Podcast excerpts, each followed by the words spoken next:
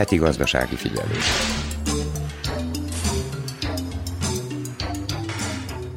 Szerbia folytatja az együttműködést a valuta alappal. Az újabb készenléti megállapodásról a hónap derekán tárgyalnak. A pénzügyminiszter szerint az új szerződés lendületet adhat a reformoknak és biztosítókot nyújthat a befektetőknek. Hegedűs Erika köszönti a heti gazdasági figyelő hallgatóit. A tárcavezető szerint Szerbiát nem fenyegeti az eladósodás. Az államadóság 31,5 milliárd euró, ami a gazdaság teljesítményének az 53 százaléka. A pénzromlás az idén a tervek szerint 11,5 százalékos lesz, jövőre pedig a beslések szerint 9 százalék alatt marad. Az Európai Újjáépítési és Fejlesztési Bank Szerbiára vonatkozó jelentésében megjegyzi, hogy az ország gazdasági fellendülése a tavalyi év első felében folytatódott, bár a korábbi évekhez képest lassabb ütemben. 2021 első felében a termelés több mint 4%-kal nőtt, míg a beruházások mérséklődtek a második negyedévben. A kivitel továbbra is erőteljes, 20%-kal nőtt az előző év azonos időszakához viszonyítva. Az ipari termelés több mint 4,5%-kal nőtt. Az élelmiszer és olajárak világpiaci növekedése hozzájárult ahhoz, hogy Szerbiában augusztusban 13%-ra emelkedett az éves infláció. A jegybank válaszul a pénzromlásra az idén eddig hatszor emelte irányadó kamatát a márciusi 1%-ról 3,5%-ra szeptemberben. A heti gazdasági figyelőben közgazdászt kérdeztünk a valuta alappal való együttműködésről, az eladósodásról és a hitelekről. A Prosperitáti Alapítvány mentor programjáról mentorok és kezdővállalkozók beszélnek. Közlekedésbiztonsági Oktatási Gyakorlóközpont nyílt Szabadkán. A fogyasztóvédelmi mellékletben a tudatos vásárlásról beszél a szakember. A vállalkozói mellékletben zentai fémipari céget ismerhetnek meg. Az idegenforgalmi rovatunkban, a vajdasági épített örökségről szóló sorozatunkban a romos vajdasági templomok felújítási lehetőségéről hallhatnak. Ennyi a kínálatból. Ha felkeltettük érdeklődésüket, tartsanak velünk. A munkatársak Szakál Laura, Konya Kovács Otília, Nagy Emília, Verica Polyákovics és Mihály Dasdiú nevében tartalmas időtöltést kívánok.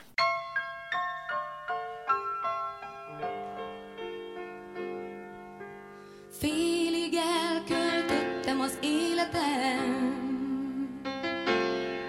és az élet lassan elkölt engem. De ha mindig marad, kit szeretnem, megnyugszik egy csúfilág bennem, s lassan elcsitul a félelem. Így legyen.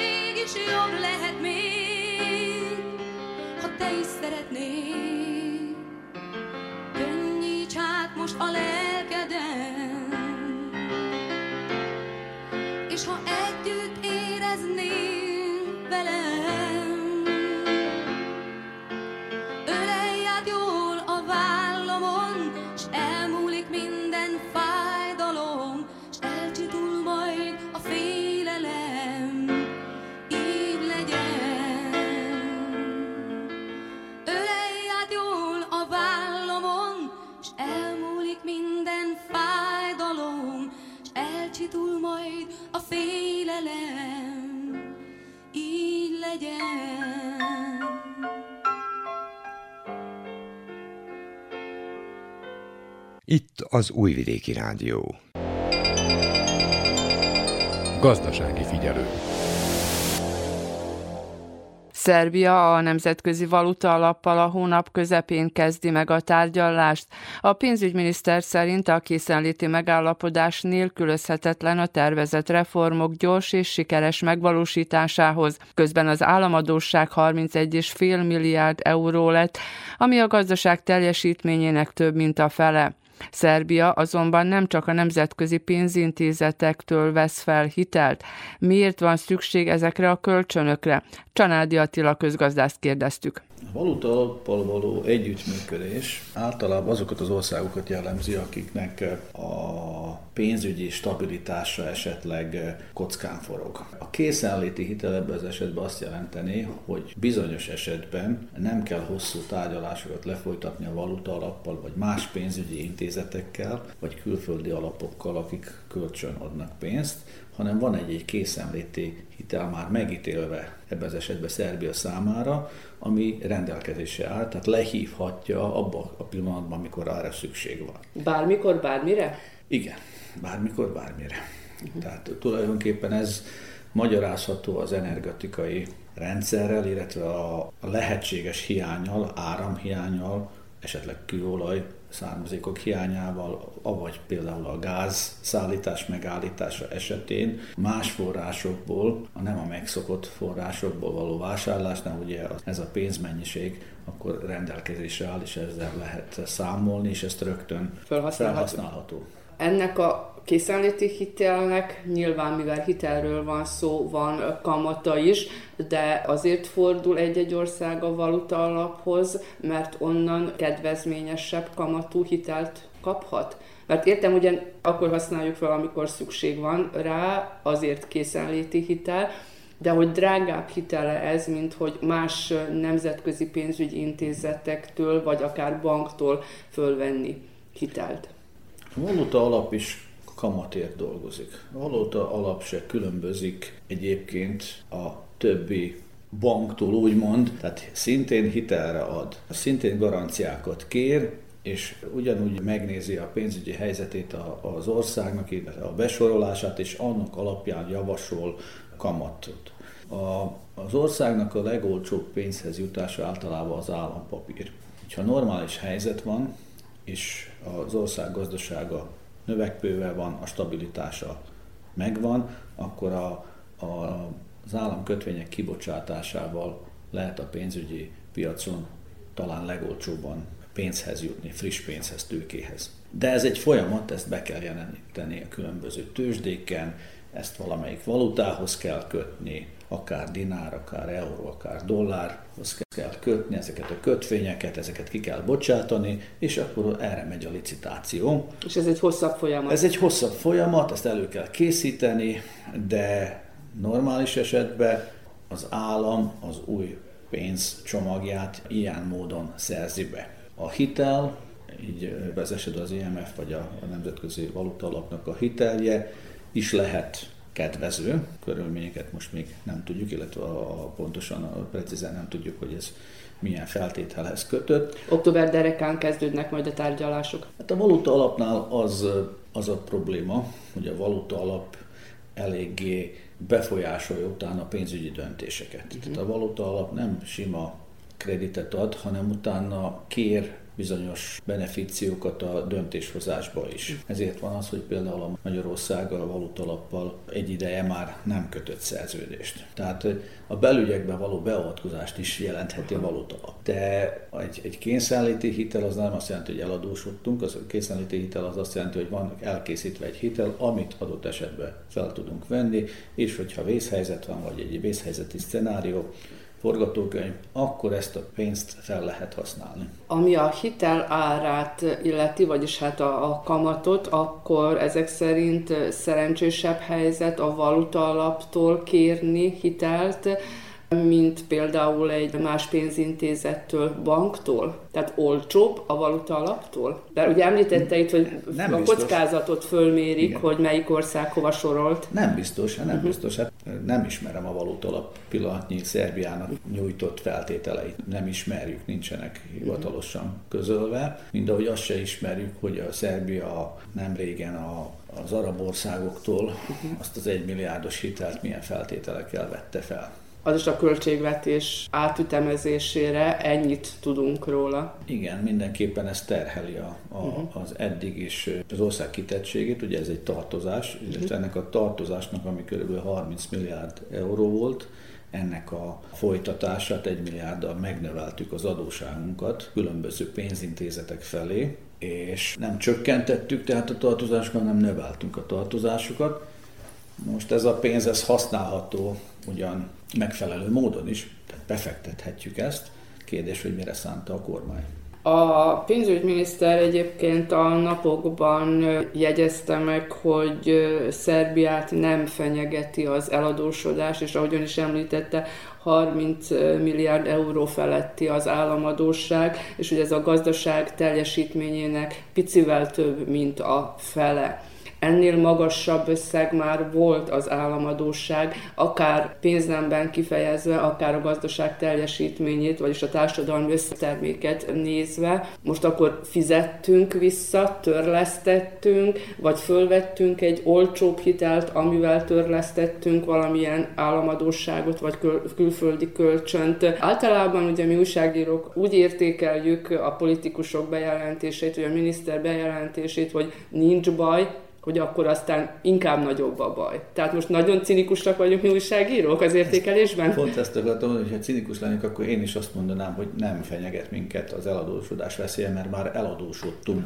Nem csökkentettük az adósságot, hanem mm. folyamatosan adósodunk el. Igaz, hogy a bruttó összbevételünk is nő, tehát a GDP-nek az értéke évről évre növekszik. Igazából egy év kimaradás volt itt a Covid alatt, amikor nem, de utána 7%-ot növekedett az idei előrejelzés szerint 3,5 száz. De az is kérdés, hogy mihez képest? Igen, de hogyha jön egy Covid nevű válság, vagy egy pénzügyi válság, vagy ne adj Isten egy, egy az ukrán-orosz háborúnak egy, egy vetülete, nem tudom, minek neveznénk azt, ami miatt a GDP növekedés megáll, akkor, vagy ez, akkor ez az 53 vagy 56 százalékos pillanatnyi adósság, a GDP-hez mérten, annak úgy is növekszik, hogy, hogy, hogy újabb adósságot nem vettük fel, hiszen a GDP fog csökkenni. Ami azt jelenti, hogy ez egy relatív dolog, hogy, hogy hány százaléka a GDP-nek a, az adósságunk. Tehát Szerbia adóssága pillanatnyilag körülbelül 31 milliárd euró.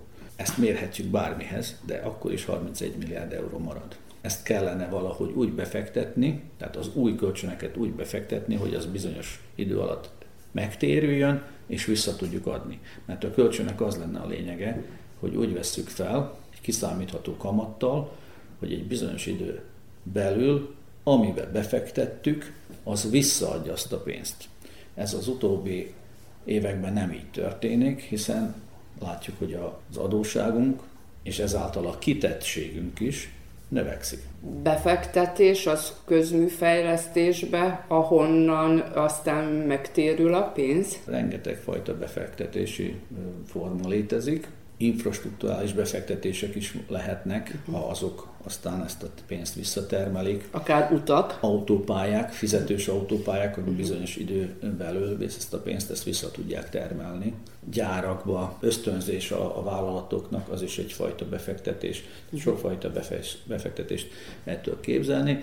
Viszont az idén úgy gondolom, hogy ez az 1 milliárd euró egy része, ugyanúgy, mint az IMF-fel való tárgyalás is, azt a célt fogja szolgálni, hogy az áramkimaradásunkat az importnak a, a fedezetéül fog szolgálni. Tehát tulajdonképpen el fogjuk költeni. El fogjuk fűteni, füstölni? El fogjuk füstölni, igen, mert, a, mert Szerbiának az áram termelése, vagyis az energia termelése az a téli hónapokban 10-től 15 százalék, akár 20 százalék hiányal is lehet számolni, és ilyenkor normális dolog, hogy importáljuk ezt a, ezt a kimaradt, illetve a hiányzó árammennyiséget. Most ezzel soha nem volt semmi gond, mert, mert a, az import áramnak az ára normális volt. Nagyon hasonlított, vagy egy kicsivel több volt, mint az itthoni ár.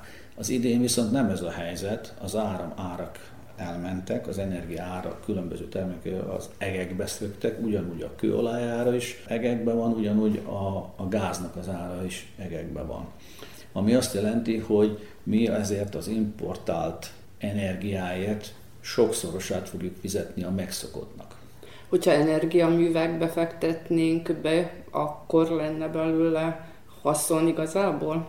Nyereség? Hát az mindenképpen ugye Magyarország is Paks 2-be gondolkodik, egy új atomerőműve tulajdonképpen, ami az előzetes prognózis szerint 35 milliárd eurós befektetés, ami aztán x év alatt megtérül, de ezek hosszú távú befektetések, és általában nagyobb volumenűek is, tehát 1 milliárd eurótól több.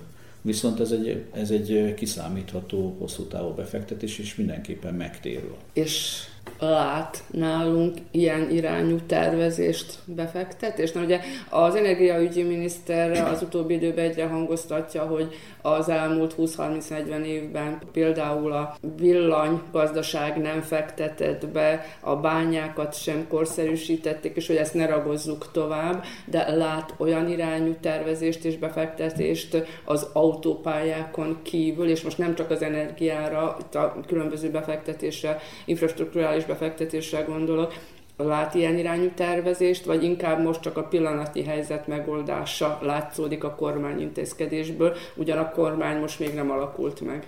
Nem hallottam ilyen uh-huh. hosszú távú befektetéseknek a tervezéséről, és hogyha a tervezés se indult meg, akkor a, a, akkor a beruházás is még messze van, a megvalósítás meg pedig még messze.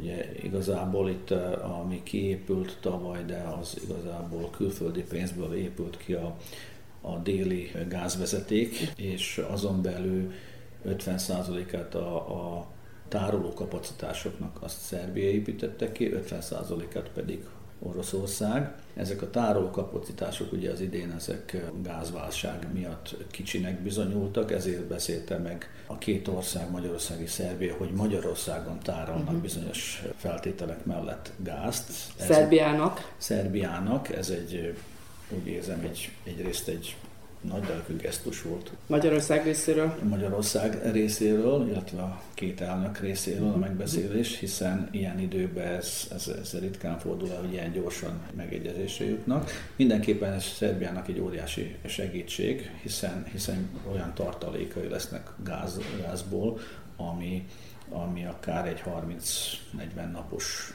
időszakot is be tud fedni. Ami az állampapírokat illeti, az állampapírok kibocsátását, Szerbiát hát azt hiszem fogalmazhatok így is, hogy nyomasztja még továbbra is a vagyon visszaszármaztatás, a vagyon elkobzás és vagyon visszaszármaztatás terhe. És ugye most januárban is nyomtattak ki bizonyos állampapírokat, és most a napokban jelentették be, hogy januártól ismét nyomtatnak állampapírokat hogy kifizessék, kárpótolják a vagyon visszaszármaztatásból azokat, akik csak kárpótlás, tehát pénzbeli kárpótlásban kaphatják vissza az elkobzott vagyonuk egy részét. Ezek kis összegek, állampapírok, amik terhelik a költségvetést, vagy azért ez is belemegy az eladósodásba, mert ugye itt is állampapírokat nyomtatnak, a kötvényeket megkapják a, a, az érintettek, és bizonyos időn belül fogják ezt megfizettetni, de akkor is az államnak kell mögötte állni egy bizonyos összeggel. Vagy az egyéb nagy eladósodásunk mellett, hiteleink mellett ez egy kisebb összeg? Nem tudom a volumenjét ennek, uh-huh. ennek az állampapír kibocsátásának. 41 millió euró, azt hiszem. Millió e- euró. Amit az elején is mondtam, mondtam, hogy az állampapír kibocsátása az egyik legolcsóbb módja a, a hitelfelvételnek. Mindenképpen garanciát nyújt a, a hitelt adónak is, tehát aki megvásárolja a állampapírjainkat, azok, azok az állam garanciájával vásárolják meg. Nem tudom most hogy milyen pénznembe adták ki ezeket. A cél az, az lehet bármi. Tehát lehet ebbe az esetben a háttérbe egy visszaszármaztatási program része, de lehetne egy energetikai program is, lehetne bármi ez, ez, ez mellett. A lényeg az, hogy ez egy újabb eladósodás. De kik vásárolják meg az állampapírokat, adott esetben most éppen Szerbiáit? Kinek tűnik ez jó befektetésnek? Mert hogy az állam áll mögötte, tehát ott azért... Hát még nekünk is jó befektetés lehet. Egyszerű, egyszerű polgároknak, magánszemélyeknek, hiszen hogyha például ennek a kibocsátott állampapírok mondjuk euróba, euróra szólnak, és mondjuk 3,5 százalékos kamatot fizetnek éves szinten uh-huh. érte. Ez a banki kamat szintjén felett van, ugye most a bankok nem nagyon fizetnek kamatot a letétbe helyezett pénzre, erre úgy kell tekinteni, mint egy befektetésre, tehát azt mondom, hogy én veszek 10 ezer eurónyi állampapírt, uh-huh. erre ebbe az évbe kapok 350 eurónyi kamatot, jövőre is, attól függ, hogy hány évre szól ez az állampapír, és a, a tizedik év után pedig visszakapom a, a befektetett pénzemet is.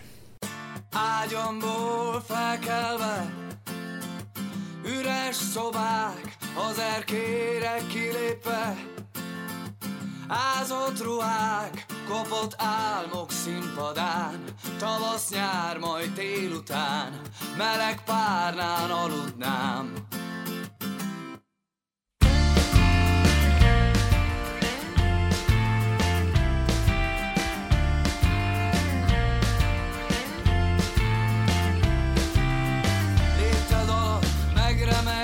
Csillag. Ne vár, mert virrad Az a sok szóbeszéd Elég. Nekem már nem kell Mert a nap, ha fel kell A légy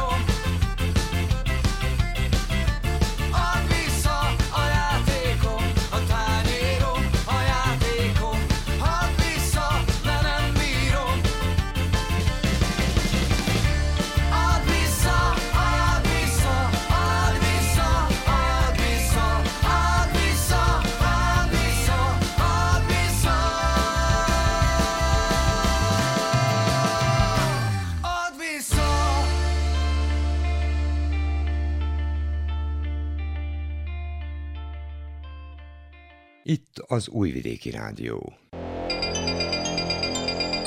Gazdasági figyelő.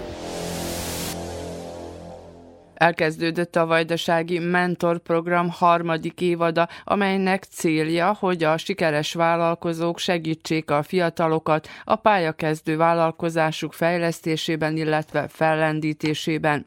A Prosperitáti Alapítvány szervezésében Szabadkán megtartott találkozón a korábbi résztvevők is megosztották tapasztalataikat, sikertörténeteiket. Szakál Laura kezdő vállalkozókkal, a mentorokkal, valamint a szervezőkkel beszélgetett. A kezdő vállalkozók abban bíznak, a mentor programban való részvétel segítséget nyújt cégük fellendítésében. Német Roland mentorált a mikrofonnál. Zeleni Szokovi német DO cégnek úgymond a vezetője vagyok, és úgy gondoltam, hogy már harmadik éve, hogy ez meg lesz rendezve, ez a mentor program, és eddig mindig kihagytam valami oknál fogva, de szerettem volna csatlakozni, és idén lecsaptam a lehetőségre.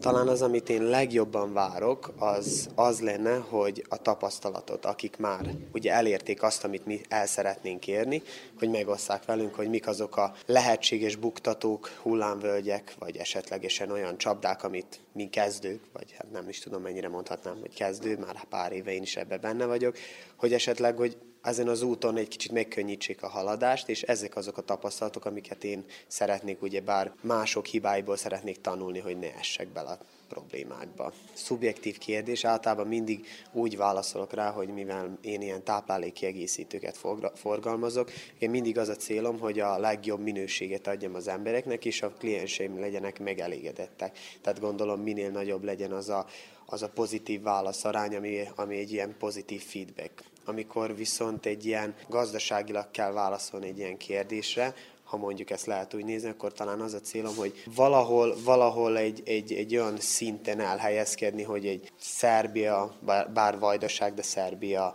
részen egy elismert cég, tehát a nevünk az úgymond köztudott legyen. Hát talán még úgy az Európai Unióba, úgy főleg a Németországig, mert már ott is vannak ugye bár klienseink, hogy, hogy ez egy kicsit azért ez a márka egy brand, tehát egy brand nője ki magát. Horváth Gellért vagyok a Gezókár cégnek az igazgatója. Cégünket szeretnénk kicsit továbbfejleszteni, másrészt meg az ismerkedés, merettséget alakítunk ki, vagy olyan tapasztalatokat gyűjtünk, ami a cégünket kicsit meglendíti. Cégén belül, hogy a piacon meg tudjunk maradni, az az egyik legfontosabb. Ebben a nehéz időkben, mivel most kicsit mindenki ebbe a válságba belefásul, és akkor ez, ez kis lendületet valamit, hogy valami adna. Tapasztalat, nagyon fiatal cég vagyunk, tehát kicsit több mint egy éve alapítottuk a céget. Elég nehéz időszakok voltak, volt kisebb szünet is benne, fönn tudtuk maradni, de viszont nagyon nehezen. Tóth Tamás mentorként a program korábbi évadaiban is közreműködött. Eddig két, mind a két alkalommal részt vettem mentorként az elmúlt időszakban. Több mint 15 éve vagyok vállalkozó, és mind a két ciklusban igyekeztem a, mind a pozitív, mind a negatív tapasztalatokat átadni a fiatal, illetve idősebb, de, de pályakezdő vállalkozóknak. Csak pozitívan tudok nyilatkozni mind a két időszakban, amit eltöltöttem a, a mentoráltakkal. Viszont szeretném kiemelni, hogy nem csak én adtam nekik tapasztalatot, hanem tőlük is kaptam nagyon ötleteket, tehát egy oda-vissza kommunikáció, és minden által, hogy mentoráljuk őket, egy, ki kell, hogy emeljem, hogy egy nagyon jó csapat alakult ki a vajdasági magyar vállalkozók között, és e tekintetben is nagyon hasznos ez a mentorprogram. Ez egy nagyon sok tényezős dolog, főleg a mai időszakban, amikor mind gazdasági, mind politikai kihívásokkal néz szemben a gazdasági szféra. Én azt mondom, hogy a legfontosabb dolog a, a kitartás. A vajdasági mentorprogramban ez idáig 30 mentor és 100 mentorált vett részt Juhász Bálint, a Prosperitáti Alapítvány ügyvezetője a mikrofonnál. Vagy van, hogy a mentor állt, a mentor fogorvosa lett. Van úgy, hogy a mentor a mentorált kézműves sörét, igen jó minőségét úgy tudom, különböző éttermekbe és eladási pontokba bejuttatta. Van, akit egyéb piacra jutási módokon segítette a mentor a mentorátját, de arra is van példa, hogy egy mentor külön számot vezet arról, hogy gyakorlatilag csak mentoráltak a kivitelezői különböző projekteknél azt gondolom, hogy ezek nagyon fontos lehetőségek, illetve turisztikai pontot is, még destinációt nem, azon is dolgozunk, de turisztikai pontot is futtattuk már föl a mentorprogramnak köszönhetően. Úgyhogy egy erős közösségről van szó. Az eddigi mentorokat is biztatom arra, hogy erősítsék meg szerepvállalásukat a mentorprogram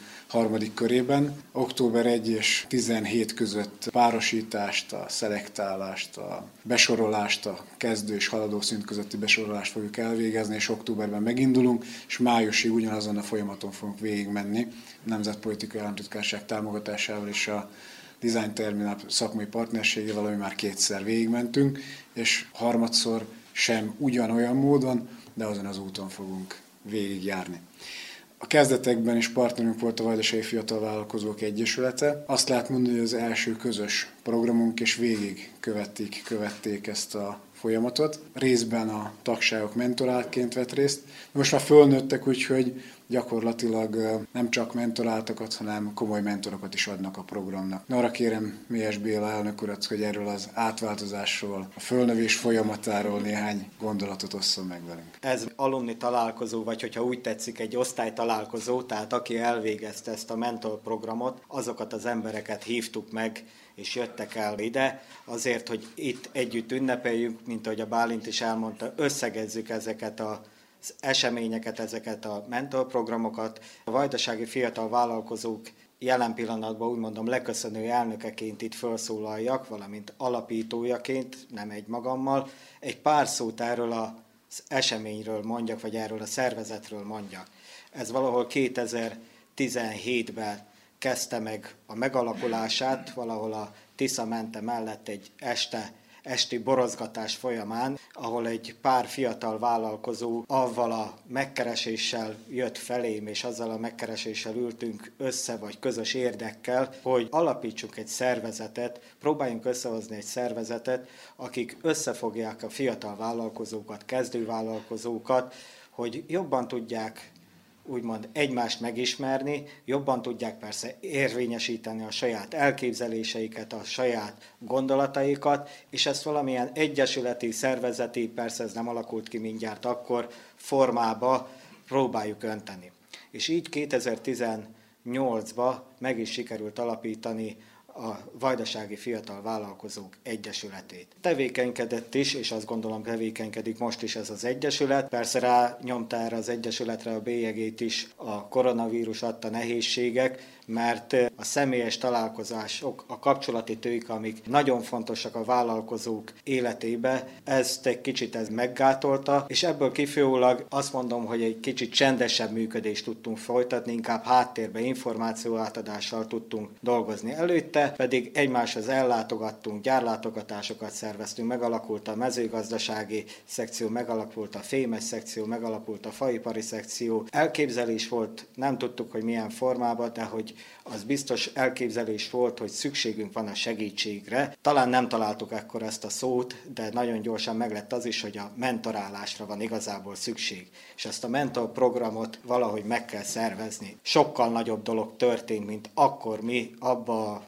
pár estén, mikor összejöttünk, mertünk álmodni, hisz ma egy teljes vajdaságot átölelő mentorprogram van, a vállalkozási szférát mindenki érített ebbe, azt gondolom ebbe a mentorprogramba, és azt is mondhatom, hogy büszkén néznek ránk a Kárpát-medencébe is, hisz itt volt először, és példaként emlegetnek bennünket, hogy ez ilyen sikeres program, és azt gondolom, hogy büszkék lehetünk mindannyian magunkra is, és, és azt gondolom, hogy sikertörténeteket mondhatok el. Viszont a mentor programnak köszönhető az is, hogy a záró eseményen, vagy úgynevezett gálán kialakult egy elképzelés, hogy én azt gondolom, hogy szűk körbe vagyunk, és mindenkinek elmondhatom azt, hogy hát miért zártok ki bennünket, úgymond vállalkozókat, magyar vállalkozókat ebből a az Egyesületből. Miért bélyegezitek meg az Egyesületet úgy, hogy fiatal vállalkozók, és hogy mi lesz a többi vállalkozóval? Hát hova fog csatlakozni a többi vállalkozó?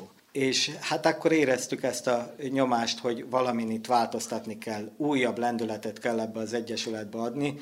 Ezt az újabb lendületet úgy lehet adni, hogyha új tagok, új elképzelések és új lehetőségeket, irányvonalakat találunk ki, és ezáltal sikerült átalakítanunk ezt az egyesületet a Vajdasági Magyar Vállalkozók Egyesületévé. Minden Vajdaságban működő magyar vállalatot be tudunk csatlakoztatni, és nem csak ez a 82-83 fiatal vállalkozó lesz a tagja az Egyesületnek, hanem ez tovább tudjuk bővíteni, és tovább tudjuk gazdagítani. Tóth Tamást megválasztott az Egyesület az elkövetkező elnökének. Célunk, hogy az elkövetkező időszakban bejárjuk Vajdaságot, hogy beszélgessünk minél több vajdasági magyar magyar vállalkozóval, függetlenül attól, hogy egy tegnap indult egy személyes vállalkozásról van szó, vagy egy több generációs, több száz főt foglalkoztató nagy vajdasági magyar vállalkozásról legyen szó. Biztos vagyok benne, hogy együtt nagyszerű eredményeket tudunk elérni, vagy valószínű nem fogunk akkora 7 mérföldes csizmákat kapni, mint amit a Prosperitáti Alapítvány biztosított nekünk, de az a kapcsolati tőke, amelyen személy szerint mindenki rendelkezik, azok a pozitív, illetve negatív tapasztalatok, amelyeket át tudunk egymásnak adni, amelyből le tudunk vonni következtetéseket, hogy melyik a helyes út, azáltal mindannyian meg tudunk erősödni, azáltal a vajdasági gazdasági élet meghatározó szereplői, gazdasági szereplői tudunk lenni, azáltal pozitívan tudjuk továbbvinni vállalkozásainkat, hozzá tudunk járulni szűke vagy tágabb környezetünk fejlődéséhez megfelelő munkaadók tudunk lenni, társadalmi felelősségvállalást tudunk vállalni, példát tudunk mutatni környezetünknek. A mi vállalkozóink nem csak kapni szeretnek, adni is képesek, emelte ki Pásztor István, a Vajdasági Magyar Szövetség elnöke megőrizni a közösség tagjainak a magyar identitását, másrésztről pedig biztosítani a szülőföldön való boldogulást. Az identitás megőrzés eszköze az a oktatásban, tájékoztatásban, kultúrában, nyelvhasználatban elvégzett erőfeszítés, aminek az összefogója, intézményes kerete a Magyar Nemzeti Tanács, mint a autonómia testület vagy a kisebbségi önkormányzat, a szülőföldön való boldogulás pedig a vállalkozást jelenti, a munkavállalást jelenti, a szociális biztonságot jelenti, aminek különböző eszközei voltak, vannak, de a legfontosabb eszköze az utóbbi 6-7 évben az a Prosperitáti Alapítvány. Nem sokkal azt követően, a Prosperitáti Alapítvány elkezdett működni, mi a Bálintal elkezdtünk abban gondolkodni, hogy egy mentor programot hogy tudunk összerakni. Mert meggyőződésünk volt, hogy nem csak pénzt kell adni a vállalkozásoknak, hanem meg kell teremteni azt a hangulatot, azt a akol meleget, ami át tud bennünket lendíteni nehéz pillanatokon. Én hihetetlenül büszke vagyok erre a programra, mert az bizonyítja, hogy milyenek a mi embereink és milyenek a mi vállalk. Nem csak kapni szeretnek, hanem adni is képesek. Nem csak kapni szeretnek, hanem önzetlenek. Nem csak adni akarnak, hanem nem is mérik, hogy mennyit adnak, mindent odadnak, amiük van nekik. És hogyha a Prosperitáté elmúlt éveinek volt és van nem vasban mérhető hozadéka, akkor az a vállalkozói szolidaritás, nyitottság, az a vállalkozók közötti kapcsolati tőke, amit sikerült fölépíteni és képíteni. Itt most olyanok a, a mentorok, mint nagyvállalkozók, akik közül sokan nem is ismerték egymást, amikor elkezdtük ezt a programot.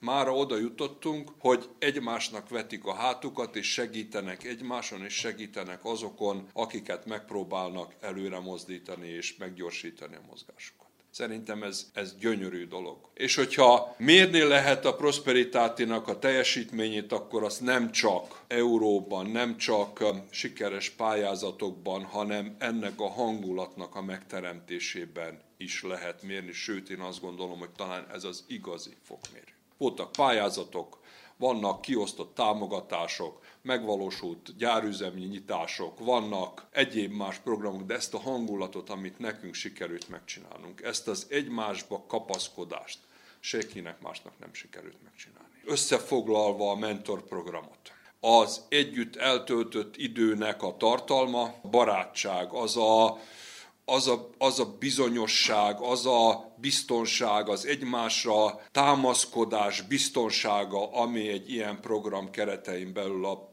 mentor és a mentorált között kialakul. A számokra visszatérve. Azt szeretném elmondani, hogy eddig körülbelül olyan 30 mentorunk volt, és körülbelül olyan 100 mentoráltunk az a szándékunk, hogy ezek a számok növekedjenek. Lehet, hogy a mentorok száma nem fog ugrásszerűen növekedni, de reméljük, hogy a mentoráltak száma növekedni fog, és úgy tudom, hogy abban is van egyfajta gondolkodás, hogy a mentoráltakat is csoportosítani fogjuk annak érdekében, hogy tovább tudjanak lépni, azok, akik már voltak, mentoráltak, esetleg újra legyenek azok, hogy ezt a folyamatot folyamatosan mozgassuk. Olyan idők jönnek, amikor pénzből nem lesz sok. Viszont egy-egy vállalkozást, egy-egy ötletet nem csak pénzzel lehet előbbre vinni. Olyasmikkel kell előbbre vinni, amiből van.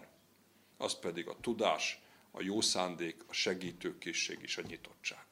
A találkozó egyik társszervezője a Prosperitáti Alapítvány, valamint a Magyar Miniszterelnökség Nemzetpolitikai Államtitkársága mellett a Vajdasági Magyar Vállalkozók Egyesülete, amely korábban a Vajdasági Fiatal Vállalkozók Egyesületeként működött. Itt az Újvidéki Rádió. Gazdasági figyelő közlekedésbiztonsági oktatási gyakorló központ nyílt Szabadkán. A magyarországi Reginet nyugandunáltóli tanácsadó cég fiók telepe a kezdő és a már gyakorlott vezetőknek is hasznos, ugyanis különböző helyzetekben próbálhatják ki magukat a virtuális eszközök segítségével. Szakál Laura járt a bemutatón. A Reginet Kft. szabadkai fiók telepe elsősorban közlekedésbiztonsági szempontból fontos, ugyanis nem csak a tanulók tanuló vezetők számára hasznos. Azok a cégek is bejelentkezhetnek a vezetés technikai gyakorlatokra, akik gépparkkal rendelkeznek. Ez az első ilyen jellegű központ Vajdaságban. Barta Eke Gyula, a Reginet Kft. tulajdonosa a mikrofonnál. 30 éve foglalkozom vállalkozás fejlesztéssel, és a Reginet segítségével legalább 5-6 ezer magyar vállalkozás jött létre itt Magyarországon. Én azt ismertem meg a vállalkozókról, hogy a vállalkozók azok egy álmodozók, és akkor a legboldogabbak, ha gyálmuk meg megvalósul. A pénz is fontos, ez minden vállalkozó is ismeri, én is hozzá kell tennem, de nekem egy álmom megvalósult azzal, hogy valamikor innét jó száz évvel vagy 120 évvel ezelőtt az én ükapám elindult, megérkezett Borsod megyébe, én meg visszaérkeztem ide Szerbiába, ez mutatja a magyarságnak a, széleti útját is, és azt gondolom, hogy itt a Vajdaságban, hogy egy ilyen központot létre fogok tudni hozni, az önök segítségével fogjuk tudni működtetni, és olyan dolgokat hoztunk el a Vajdaságba, a vajdasági magyaroknak, amely Európában is egyedülálló és ritka. Azt gondolom, hogy ez egy fontos dolog mindenki életében, és nekem egy álmom megvalósult. Ez az álom megvalósulhatott, ez nagyon nagy segítség volt a HEPA részéről, hiszen adott hozzá nekünk támogatást, de mindez kevés lett volna, és ezt szeretném itt is megköszönni a jelenlévőknek, hiszen ahány arcot itt látok, szinte mindenkinek volt egy apró köve, egy segítsége, mozdulata. Van, aki talicskát is hozott, hogy az a központ most itt épp határidőre el tudott készülni, és meg tudja kezdeni a működését. Bízom benne, hogy a Reginetnek is, és nekem is még lesz alkalmam és módon a közeljövőben további projekteken keresztül itt Vajdaságban, Szerbiában megjelenni, és közös munkát önökkel elkezdeni. A magyar kormány külgazdasági és külügyminisztériumán keresztül a HEPA Magyar Exportfejlesztési Ügynökség közreműködésével alapították meg a nyugat-balkáni beruházási támogatást, amelynek nem csak a külföldi tőke Magyarországra hozatala a célja, hanem a magyar tőke térnyerése külföldön, mondta Jenei Gábor, vezérigazgató helyettes. A magyar kormány a külgazdaság és külügyminisztériumon keresztül és a HEPA közreműködésével segítésével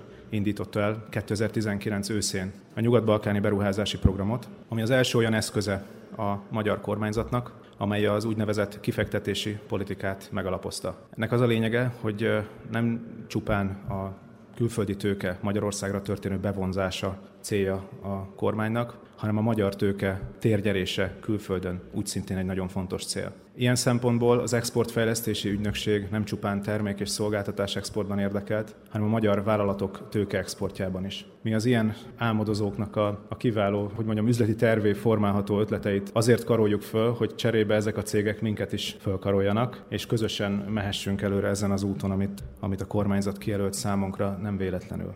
A nyugat-balkáni beruházási támogatás keretében egyébként 6 projekt, 6 darab projekt megvalósítása zajlik. 4,83 milliárd forint támogatást adott ehhez a HEPA. Ezeknek összberuházási értéke mintegy 10 milliárd forint. A nyugat-balkáni beruházási támogatás folytatásaként, ugye a COVID időszakában 2020-ban került kialakításra a külpiaci növekedési program, ugyanezen az ösvényen, amit a nyugat-balkáni támogatás kijelölt számunkra. Ennek keretében további több mint 20 milliárd forint támogatási összeg került Szerbiába. Összességében tehát euróban kifejezve több mint 80 millió eurónyi beruházás fog tudni megvalósulni úgy Szerbiában, hogy abban a HEPA-nak egy ilyen támogatói közreműködése van. Erre nagyon büszkék vagyunk. Támogatott területek között, szakterületek között az élelmiszeripari feldolgozás, az agrárinnovációk, a hulladékhasznosítás, az építőipar és a fémipar mellett olyan egzotikus tevékenységek is megvalósulhatnak, mint a Reginetnek a projektje, amely nem kevésbé hasznos, azonban mondjuk a virtuális valóság iránt érdeklődő fiatalabb, fiatalok számára jóval izgalmasabb terület lehet. Most én kérek elnézést a többi projektől.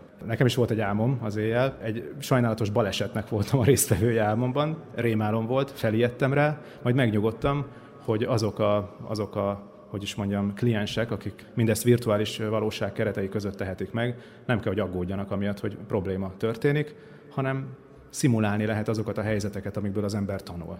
Tehát közlekedésbiztonsági, környezetvédelmi és innovatív szempontok alapján is rendkívül üdvösnek tartom ezt a kezdeményezést, amit volt szerencsénk megismerni, és anyagi szempontból legalábbis valamilyen szinten felkarolni. A Magyarország és Szerbia közötti kapcsolatokban nem csak haszonélvezők, hanem generátorok kell, hogy legyünk, fogalmazott Pásztor István a VMS elnöke. A vállalkozók, álmodozók, Szerintem a vállalkozóktól egy kategóriájú ember van, aki még inkább az álmodozó kategóriába tartozik, azok a politikusok. Ezt mi olyan szintre tudjuk emelni, hogy leginkább és leggyakrabban nem is igazán tartanak bennünket normálisnak. Mert azt mondják, hogy bódítjuk itt a közeget és hülyeségeket beszélünk, meg úgyse lesz belőle semmi, meg az egészet azért csináljuk, mert hogy ez diktálja a mundér, amit hordunk és biztos, hogy ebben van némi igazság. De alapjába véve se vállalkozással, se politikával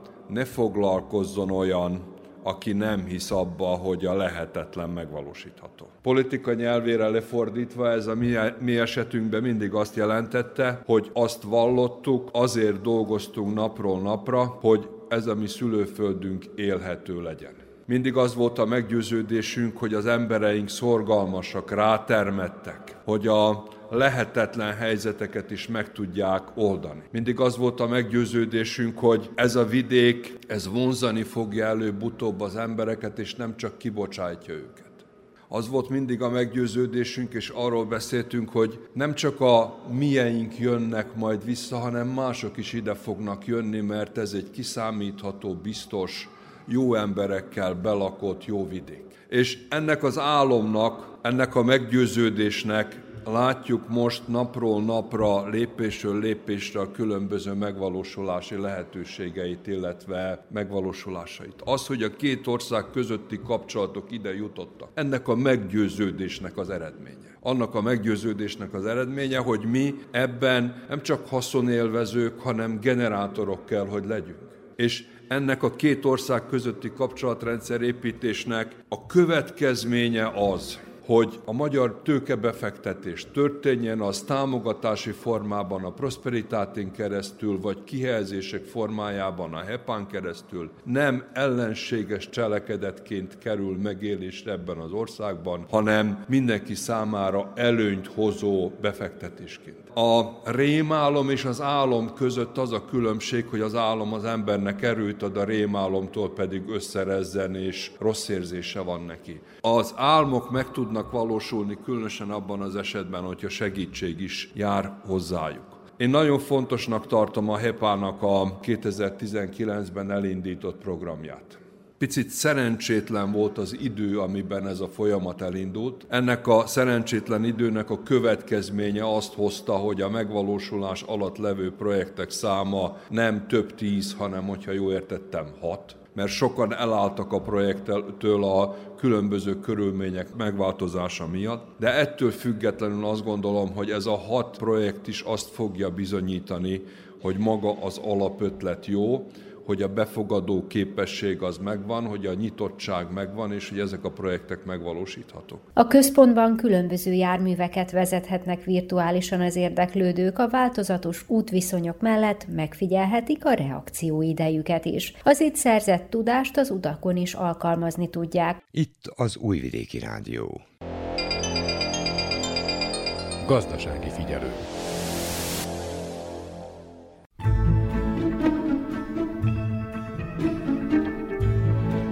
Tudatos vásárló. Fogyasztóvédelmi percek az Újvidéki Rádióban, a Zentai Fogyasztóvédelmi Központ támogatásával.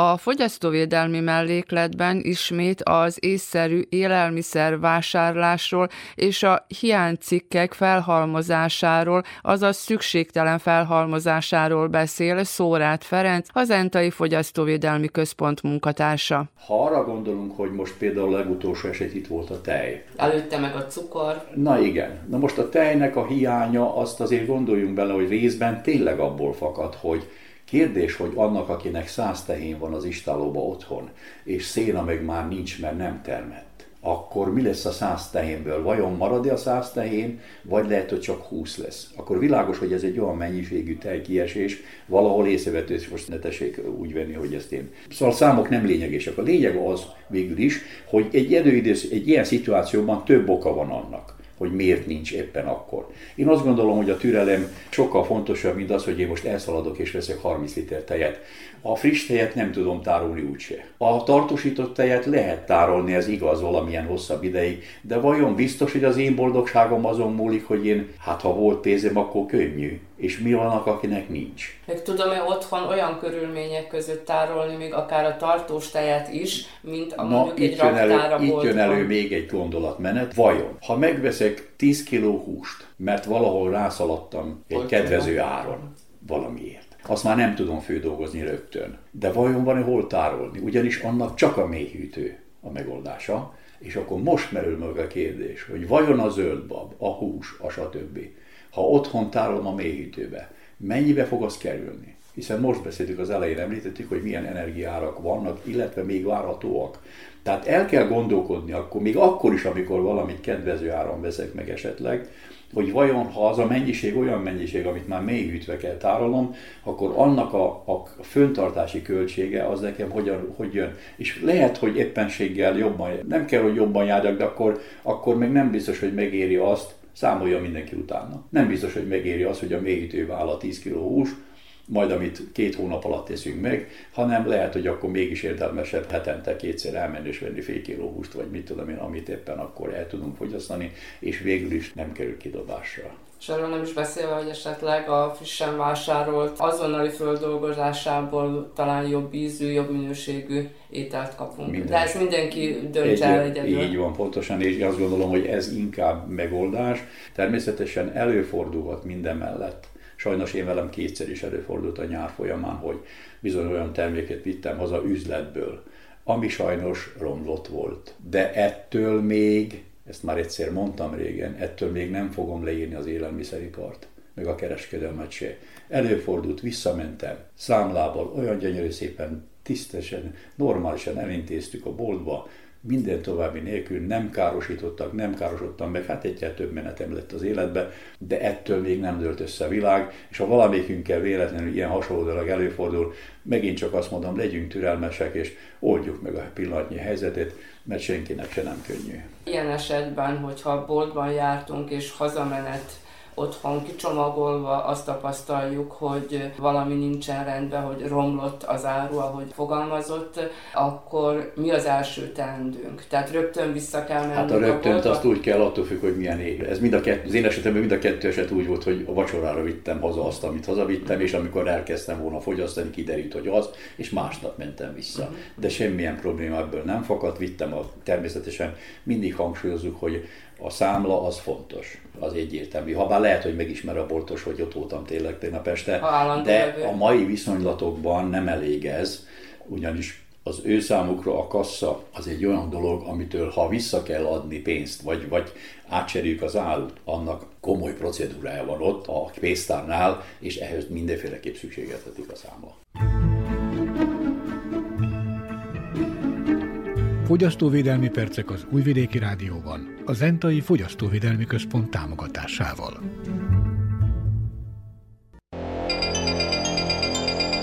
Gazdasági figyelő. A vajdasági magyar vállalkozókat bemutató sorozatunkban ezúttal fémipari zentai céget mutatunk be. Nagy Zsolt tulajdonos külföldről hazatérve tudatosan kezdte a vállalkozói pályát a szerbiai piacon akkor hiányterületen. 16 éve folyamatosan bővítik kínálatukat, az idén porfestő üzemet szereltek fel. A vállalkozásunkat 2006-ban indítottuk, és az irányvonal az úgy alakult ki, hogy én előtte kindolgoztam Magyarországon 99-be kimentünk, és ott vegyesen dolgoztam mint gépkocsi vezető is, meg mint lakatos is, meg mint díszműkovács is, és az utolsó periódusában a magyarországi pályafutásomnak bekerültem egy céghez, ahol silótelepeket és takarmánykeverő üzemeket építettünk, és a Csantavéri Gebi cég tőlünk vásárolt meg egy viszonylag nagy rendszert, és én jöttem át, mint vezetőszerelő. Egy évet voltam úgy a Gebibe a német cégen keresztül, német-magyarországi cégen keresztül, majd egy év után megkért a főnök, hogy ha van kedvem, akkor költözünk haza, és akkor ő úgy lássa, hogy lesz ő náluk még bőven fejlesztés, és akkor menjek át hozzájuk. Feleségem az pont akkor szült, és jó is jött a, a hazaköltözésünk, így akkor együtt voltunk, hogy ő nem kint élt, én pedig itt dolgoztam, hanem, hanem együtt volt a, a család, és Gebibe dolgoztam aztán még, még egy három évet, és akkor ott történt egy ilyen rövid, üres szakasz, ahol nem volt akkor fejlesztés, és egy itteni vállalkozó jött oda a Gebibe is látta, hogy mi foglalkozunk ilyen gépeknek a gyártásával, és rákérdezett, hogy tudok ilyen céget, aki ilyeneket gyárt, és akkor én mondtam, hogy igen, én otthon, de valójában nekem otthon nem, nem volt sem műhelyem, se szerszámok, se semmi. De szaktudás meg volt? Szaktudás az meg volt, igen, ott már volt visszamenőleg egy komoly tapasztalati időszak. És mi volt a tanult szakmája? Szintén gépészeti, de, de ugye ez egy külön irányvonal.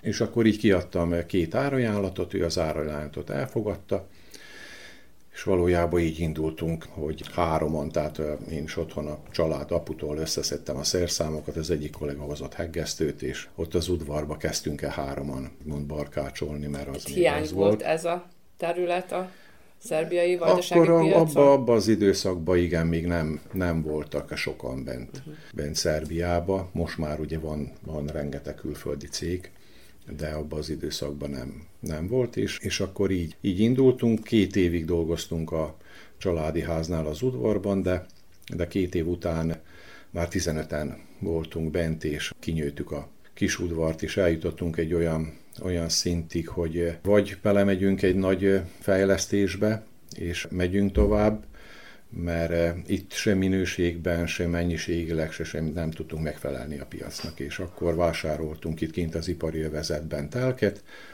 fölépítettünk egy 860 eh, négyzetméteres csarnokot, vásároltunk egy új Messer plazmavágót, egy, egy eh, apkantprést, egy ollót, és heggesztőgépeket, egy trafuállomást fölépített, vagy igen, fölépítettünk, és itt indult aztán meg a meg a komolyabb életünk, itt már, itt már magasabb szinten tudtunk dolgozni. Mi mindent készítenek? Főleg a, a fő vonalunk az silótelepekhez a szállítógépek, a láncos szállítók, sárleges felvonók, ezt körülvevő fémszerkezetek, és, és még a, a komplett keverőüzemek, szintén a silókkal együtt. Kiknek készítik mindezt? Tehát nagyobb üzemeknek, vagy akár egy kisebb telepnek is? Kisebb telepnek is, meg nagyobb üzemeknek is viszonylag elég jó leterhel bennünket a Csantavéri Gebi vállalat, tehát ők, ők ebbe egy fő irányvonal, ahova dolgozunk.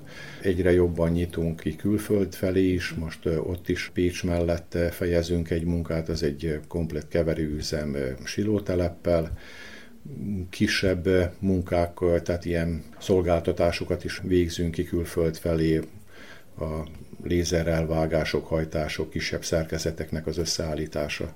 És ez lenne egy, egy fő fő irányunk most, hogy minél jobban nyissunk kifelé, ahogy a az energiaárak kint nyugaton most sokkal drasztikusabbak egyenlőre, mint nálunk, és most látunk itt ebből kifolyólag egy esélyt, hogy be tudnánk kerülni könnyebben a piacra, mint azelőtt, tehát árban sokkal kedvezőbbek kellene, hogy legyünk, mint egy normál időszakban.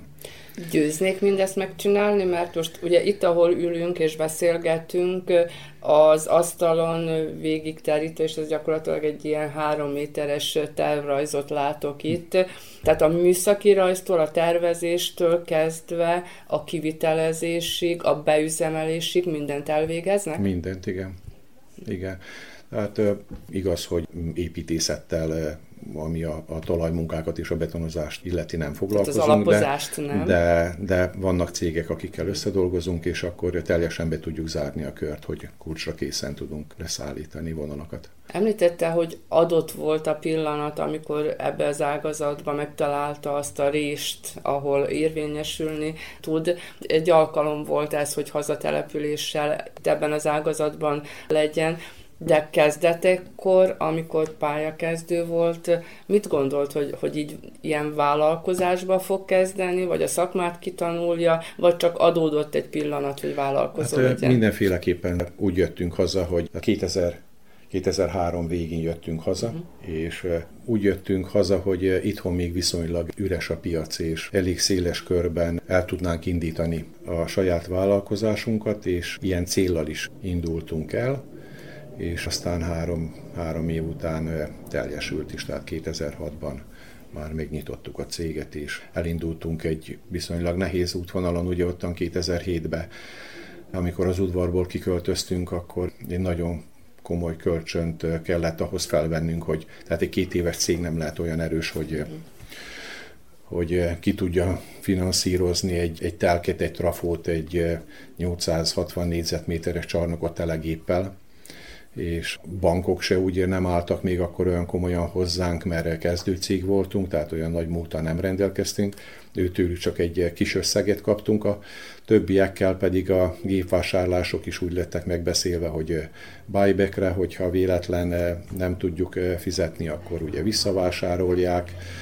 A plazmavágót is a, a messzerre kifinanszírozta, nem bankon keresztül vettük részletekre, nem őtőlük, tehát így össze lett rakva a kocka, hogy, hogy 700 ezer eurót mi ott 2008-ban befektettünk, és, és utána jött a gazdasági válság, ami nem igazán segített a tovább lépésben, tovább, a fejlődésben. fejlődésben, a tovább lépésben, ott a megmaradásról volt csak szó és aztán történt egy hosszú szünet, ott az egy nagyon nehéz időszakunk volt, és próbáltunk anyagilag megerősödni, és hogy úgy lépünk bele egy további fejlesztésbe, és itt 17-ben megépítettük a, a, az irodaházat, mert ugye az ott maradt a családi háznál, és hogy az is itt legyen kint a termelés mellett. Majd 19-ben akkor már a Prosperitatin keresztül mentünk bele egy újabb befektetésbe, ott vásároltunk egy lézervágót, meg egy stancgépet, megint egy új csarnokot építettünk, aztán önerébű felépítettünk még egy új csarnokot, most pedig egy, egy porfestő üzemnek a, a, vagyunk a, a végén, egy 1600 négyzetméteres csarnokról beszélünk a belső berendezésekkel, ezzel bezárják gyakorlatilag a kört.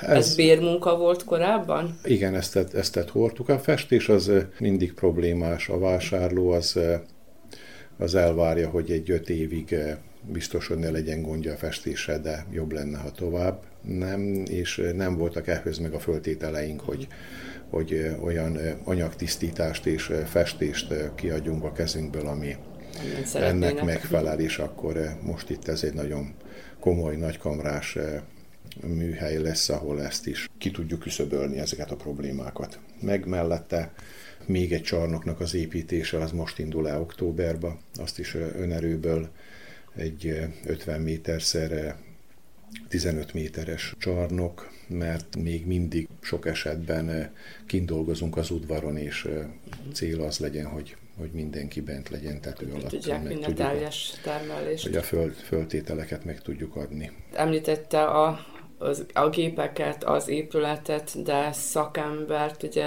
nagyjából minden ágazatban hiány van, tapasztalható a szakember hiány.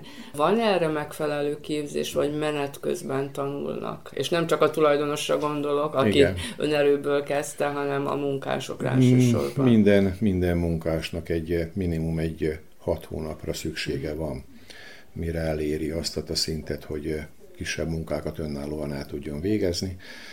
És annyira specifikus ez az ágazat? Hát nem, vagy ez a terület? Nem, nem mondhatni, hogy specifikus, csak eh, szakembert már eh, ugye nem iskolázott szakemberek eh, már nem nagyon jönnek jelentkezni, és 6-8 osztályos embereket is fölveszünk, és akkor betanyítjuk, és, és alkalmazzuk hova tovább fejlődni. Ugye most itt gyakorlatilag mi három évvel ezelőtt találkoztunk először, amikor az előbb említett Prosperitáti első beruházás megtörtént.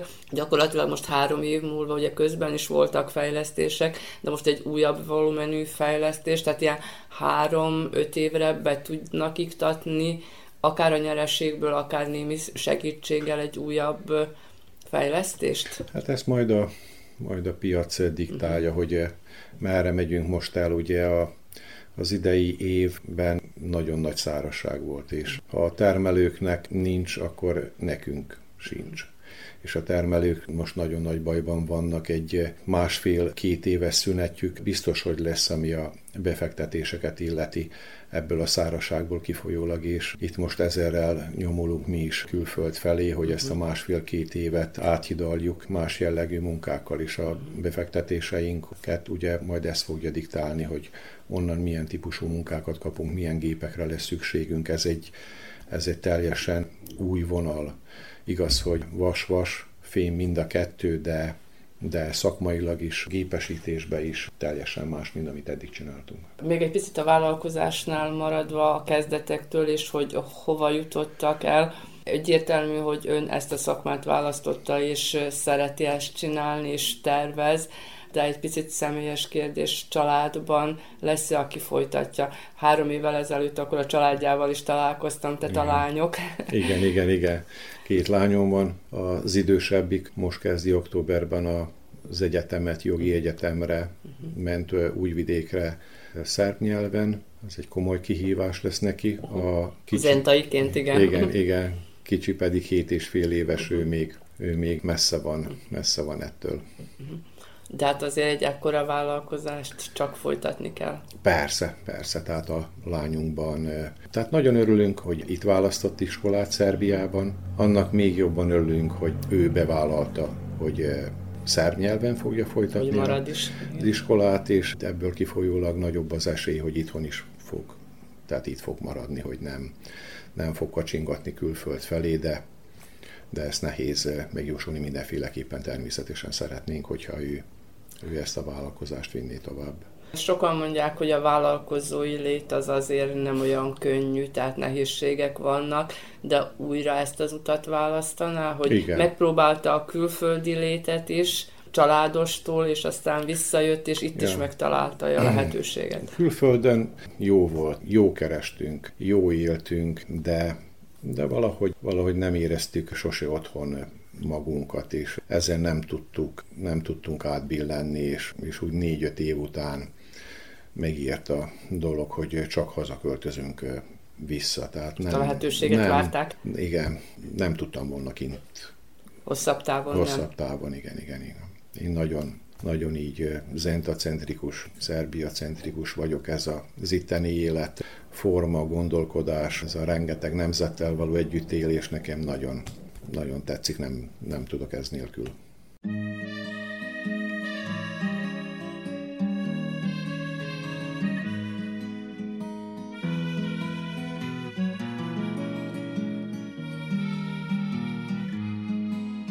A sok kacat, ócskaság évek óta összegyűlt, szerte széjjel ott hevernek ők, a polcokon meg mindenütt.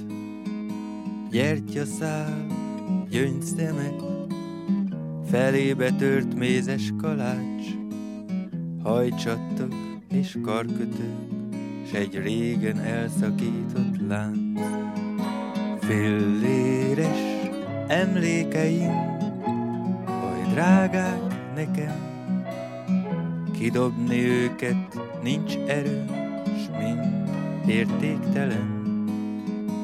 Filléres emlékeim, oly drágák nekem, ők tudják mennyit ér az életem. A művirág sok éve már a céllövöldében kinyílt, se fénye már, se illata, de őrzi még az álmait. A ronygybaba csak porfogó, és ott hever az asztalon. A lelke már az égbe szállt, de eltemetni nem tudom. Filléres emlékeim, oly drágák nekem, kidobni őket nincs erő, s mind értéktelen. Filléres emlékeim, oly drágák nekem, ők tudják,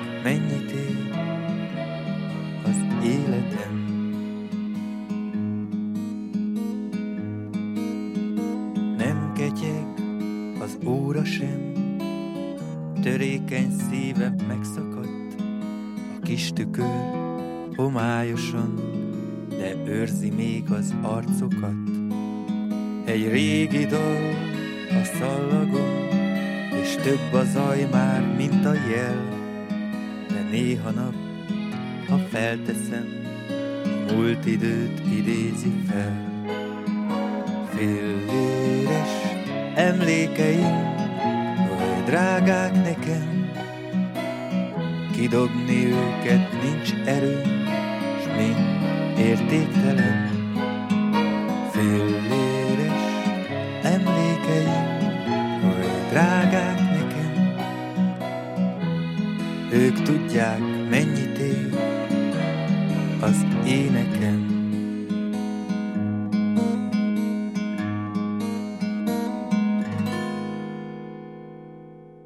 Utazunk és utazzunk, Vajdaságban és a világban. Az Újvidéki Rádió turisztikai rovata. Az idegenforgalmi mellékletben a vajdasági épített örökségről szóló sorozatunkban ezúttal kicsi rendhagyó módon a romos vajdasági templomok felújítási lehetőségéről lesz szó, ugyanis a tavasszal ezzel kapcsolatban tanácskozást tartottak Nagybecskereken, ahol a vallási felekezetek képviselői mellett egyház és művészettörténészek, valamint politikusok is részt vettek. A kétrészes beszámolóban a felújítási lehetőségekről, valamint az egyházi épületeknek a más célokra való felhasználásáról beszélnek.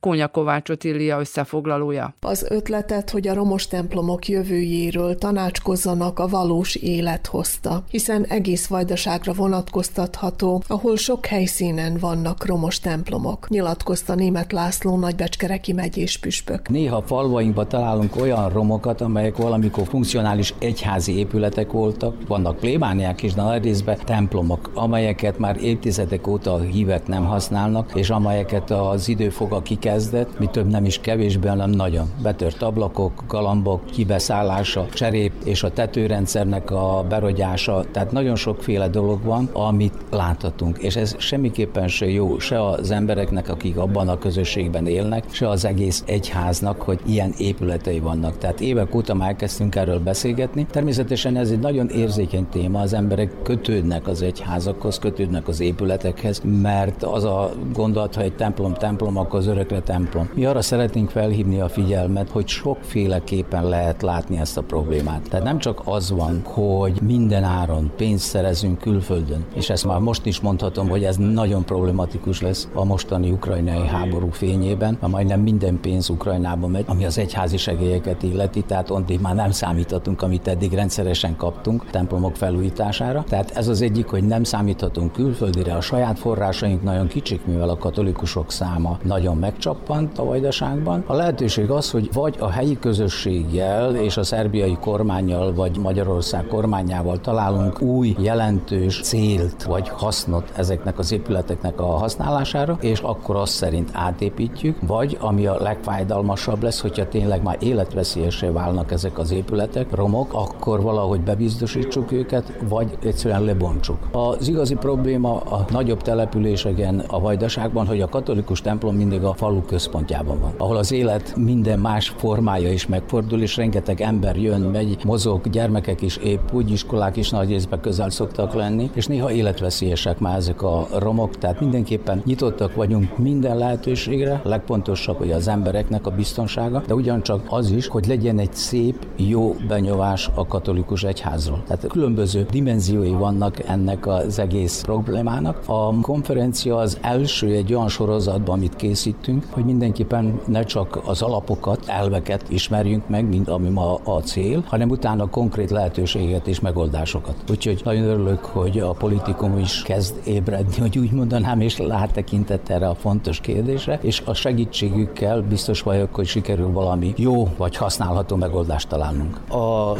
szerbiai törvények alapján egy százalékos felosztása van annak az anyagi támogatásnak, amelyet a szerb állam ad a vallási vagy történelmi egyházaknak. Mivel a statisztikai adatok szerint körülbelül 5% a Szerbia lakosságának katolikus hívő, ezért mi annak a pénznek, amit a kormány minden évben előre lát a vallások és a történelmi egyházak finanszírozására, abból 5%-ot kapunk. Ez egy nagyon kis összeg, ha tudjuk, hogy ide tartozik például a Szabadkai Paulinum tanári karának a fizetése, ami valójában elviszi az 50%-át annak az 5%-nak, úgyhogy a többi az már tényleg apró pénz. Szerintem nem arról kell nézni, hogy hány százalékban vagyunk, mert Vajdaságban mi mindig 15 százaléka vagyunk, és a vajdasági emberek fizetik be az adót itt, akkor miért kapunk mi Vajdaságban 15 százalékot vissza abból a pénzből, hogy be van fizetve. Tehát ez mind olyan nyitott kérdések, amelyeket meg lehetne beszélni, hogyha sikerül figyelmet ébresztenünk a politikumba, vagy a politika képviselő, akkor biztos, hogy ezt is fel fogjuk tenni. Pásztor István a tartományi parlament elnöke kifejtette, hogy nagyon fontosnak és aktuálisnak tartja ezt a konferenciát. Egészen biztos, hogy az elkövetkező időkben is aktuális fog maradni, mert a probléma nagy, a probléma megoldása összetett, és nagyon-nagyon pénz és időigényes. És mivel pénzigényes és mivel időigényes, ezért valószínű az idő elmúltával újra és újra vissza kell majd térni hozzá, hogy elemezzük azt, amit esetleg időközben sikerül megvalósítani, és ha szükséges, akkor a most kialakuló álláspontokat esetleg korrigáljuk. Amikor a romos templomok jövőjéről beszél ez a konferencia, akkor én nem az Aracsi puszta templomra gondolok, mert annak a jövőjével kapcsolatban a körülötte folyó munkálatokkal kapcsolatban van egy kialakult koncepció, és az megy a maga útján. Amiről én beszélek, illetve amiről ez a konferencia beszél, az a sok tíz templom, az a sok tíz katolikus templom elsősorban Bánátban, de Nyugat-Bácskában is sok van belőlük. Ezek azok a templomok, amik mögül kifogyott a közösség, ahol elsősorban német katolikus közösség volt, akik a második világháborúban, amikor a német hadsereg elvonult, ők is elvonultak velük. És helyükbe olyan lakók jöttek azokra a településekre, akik más vallásúak, akik saját maguk templomait építették föl, és időközben elmúlt több mint 7 évtized, és azok a gyönyörű épületek, mert ez egy gazdag német közösség volt, amelyik közadományozásból hihetetlen gyönyörű templomokat épített. Ennyi idő alatt ezek a templomok gyakorlatilag magukon viselik az időnek a vasfogát, annak a következményét. És az igazi kérdés most ebben a pillanatban, hogy mit csináljunk ezekkel a létesítményekkel, ezekkel a templomokkal. Én itt elben három lehetőséget látok, illetve azokról beszéltem. Egyrésztről van elméletileg egy esélye annak, hogy azt mondjuk, hogy mivel ezek dülőfélbe vannak, mivel ezek beáznak, mivel egyik részük a tornyának már ledült, akkor le kell őket bontani, és esetleg egy táblával megjelölni, hogy itt voltak. Ezt én civilizációs értékrendbeli és minden egyéb más szempontból elfogadhatatlannak tartom. Ez egy elméleti lehetőség, de gyakorlatilag kivitelezhetetlen. A másik lehetőség az az, hogy arra várjunk, hogy hát majd valami történni fog, helyettünk valaki megoldja. Nem gondolom, hogy ez felelősségteljes volna. A harmadik lehetőség, amiben én ebben a pillanatban realitást látok, az az, hogy megóvni ezeket az épületeket, épületeket és újabb tartalommal fölruházni, újabb tartalommal gazdagítani, és azoknak a helyi közösségeknek, faluknak a funkciójába helyezni, amelyek ott vannak, amelyeknek a területén vannak ezek a templomok. Szerintem ahol csak lehetséges, ezt az utat kellene járni, megőrizve a templomok potenciális szakrális funkcióját, időről időre, hogyha erre szükség van. Emellett pedig olyan tartalmakat bevinni ezekbe az épületekbe, amik a helyi közösségnek, a falunak a funkcióit szolgálják. Legyen ez kulturális, legyen ez sport, legyen ez akármilyen egyéb más tartalom, és én azt vetítettem itt elő, és arról beszéltem, hogy jó volna, hogyha a konferencia egyik záradéka az volna, hogy a konferencia szervezői megkeresnék a tartományi kormányt, a kultuszminisztériumot, és arról kezdenénk el beszélni, hogy tudunk-e teremteni egy olyan pénzügyi alapot, amiből évente egy-két ilyen folyamatot el tudnánk indítani a helyi embereknek a döntés alapján. Pályázat formájában nézzük, melyik azok a faluk, amelyek erre hajlandók, akiknek ezzel kapcsolatban elképzelésük van. És utána azt gondolom, hogy egy körültekintő döntéshozatali folyamatban el kell dönteni, hogy az a tartalom rendben van-e, összeegyeztethető az épülettel, vállaljuk ezt, milyen módon tudjuk megvalósítani. Biztos, hogy ezek nagy beruházások, de biztos, hogy sok szempontból az egyedüli járható utat képezik annak érdekében, hogy a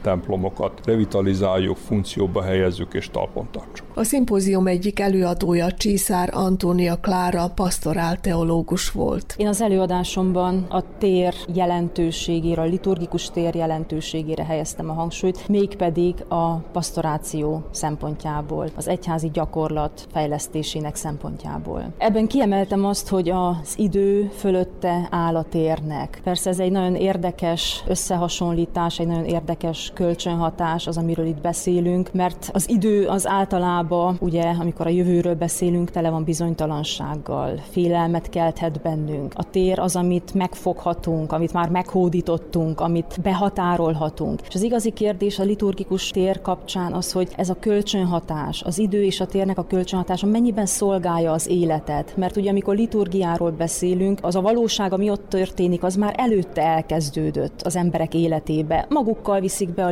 liturgiába, és onnan vissza ki, mint egy átváltozva az életbe. És ez az élet szolgálata. A kérdés az, mi van, amikor ez megszűnik, és ez a produktív kölcsönhatás már nincs meg, azért, mert, mert már csak a tér van meg. És az emberek már nem jönnek, az emberek nincsenek, akár a falu kiüresedett, vagy bármi más okból, és egy düledező templom maradt nagyon gyakran a falu kellős közepébe. És a kérdés az, hogy mit kezdünk ilyen helyzettel, mi az, ami vállalható a katolikus egyház szempontjából, felelősséggel vállalható, és milyen megoldásokat tudunk erre, annak a kritériumának figyelembevételével, hogy továbbra is az a tér lehetőleg az életet szolgálja. Úgy, mint valamikor a liturgiában, úgy most is, akár más formában, egy szociális intézmény formájában, egy múzeum formájában, egy könyvtár formájában. Itt a kreativitásra van óriási szükség, hogy találjuk meg azt a módot beszélgetve a helyiekkel, mire van szükségetek az élet szolgálatának kritériumát tekintve. És ennek megfelelően döntsünk a templom sorsáról. És ne a múltba való kapaszkodás, a nosztalgiázás, a letargia, a szomorúság legyen az egyháznak a része, hanem az öröm, a kreativitás, a szabadság és a jövőnek az alakítása. Ez az, ami a kezünkbe van, és ezen kell munkálkodjunk, amikor a tereinkről, a liturgikus tereinkről döntünk.